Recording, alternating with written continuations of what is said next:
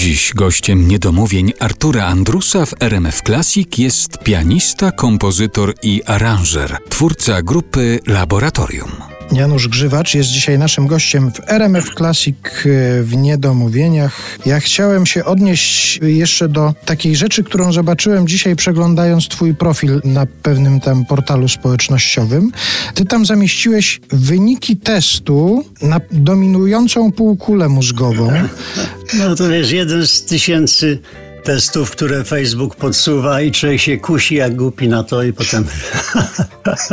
No ale opublikowałeś, to No, już to jest trzeba, rzecz... inaczej nie dostaniesz wyniku. I wyszło ci, że masz lekką przewagę prawej półkuli, czyli te takie ośrodki pamięci, kreatywności, muzyki, co by się zgadzało przecież, prawda? Tak, tak, tak. Ale ja chciałem w związku z tym skorzystać z, z tych wyników i sprawdzić, e, czy rzeczywiście pamięć dominuje. No, no, w moim wieku pamięć już nie, to zapomnij. Pamiętasz, jakiej było wysokości i gdzie otrzymałeś pierwsze swoje honorarium za muzykę? Za muzykę, tak? Czy w ogóle w teatrze? To zacznijmy od w ogóle, a potem przejdźmy do muzyki. No to w ogóle to miałem lat 10, kiedy w teatrze w Katowicach poszukiwano chłopaczka do jednej z trzech głównych ról w spektaklu e, Luigi Pirandella. I ja wygrałem ten casting, jeszcze tam z takim drugim chłopcem. Zagrałem premierę i graliśmy to ponad rok. To był teatr satyry w Katowicach.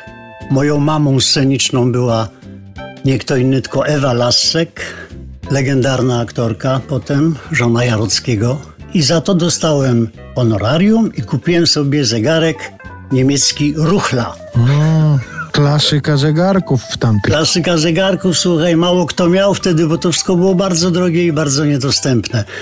I ja po tym roku sobie uskładałem na zegarek Ruchla.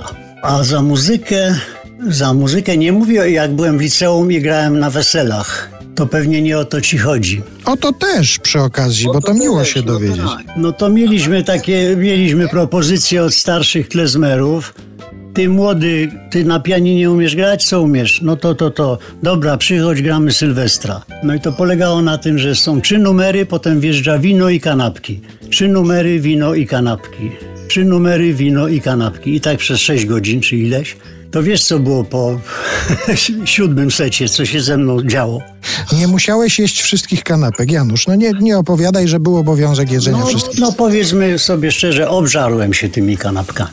To, czyli wesela, sylwestry, a jeżeli chodzi o taką zawodową działalność za koncert, na przykład pierwszy, honorarium, gdzie ten koncert pierwszy, taki występ zawodowy, coś jest takiego, co uważasz za swój pierwszy zawodowy występ? Tak, to był zespół Tytani. Graliśmy w liceum z Markiem Stryszowskim, którym gram do dzisiaj w laboratorium.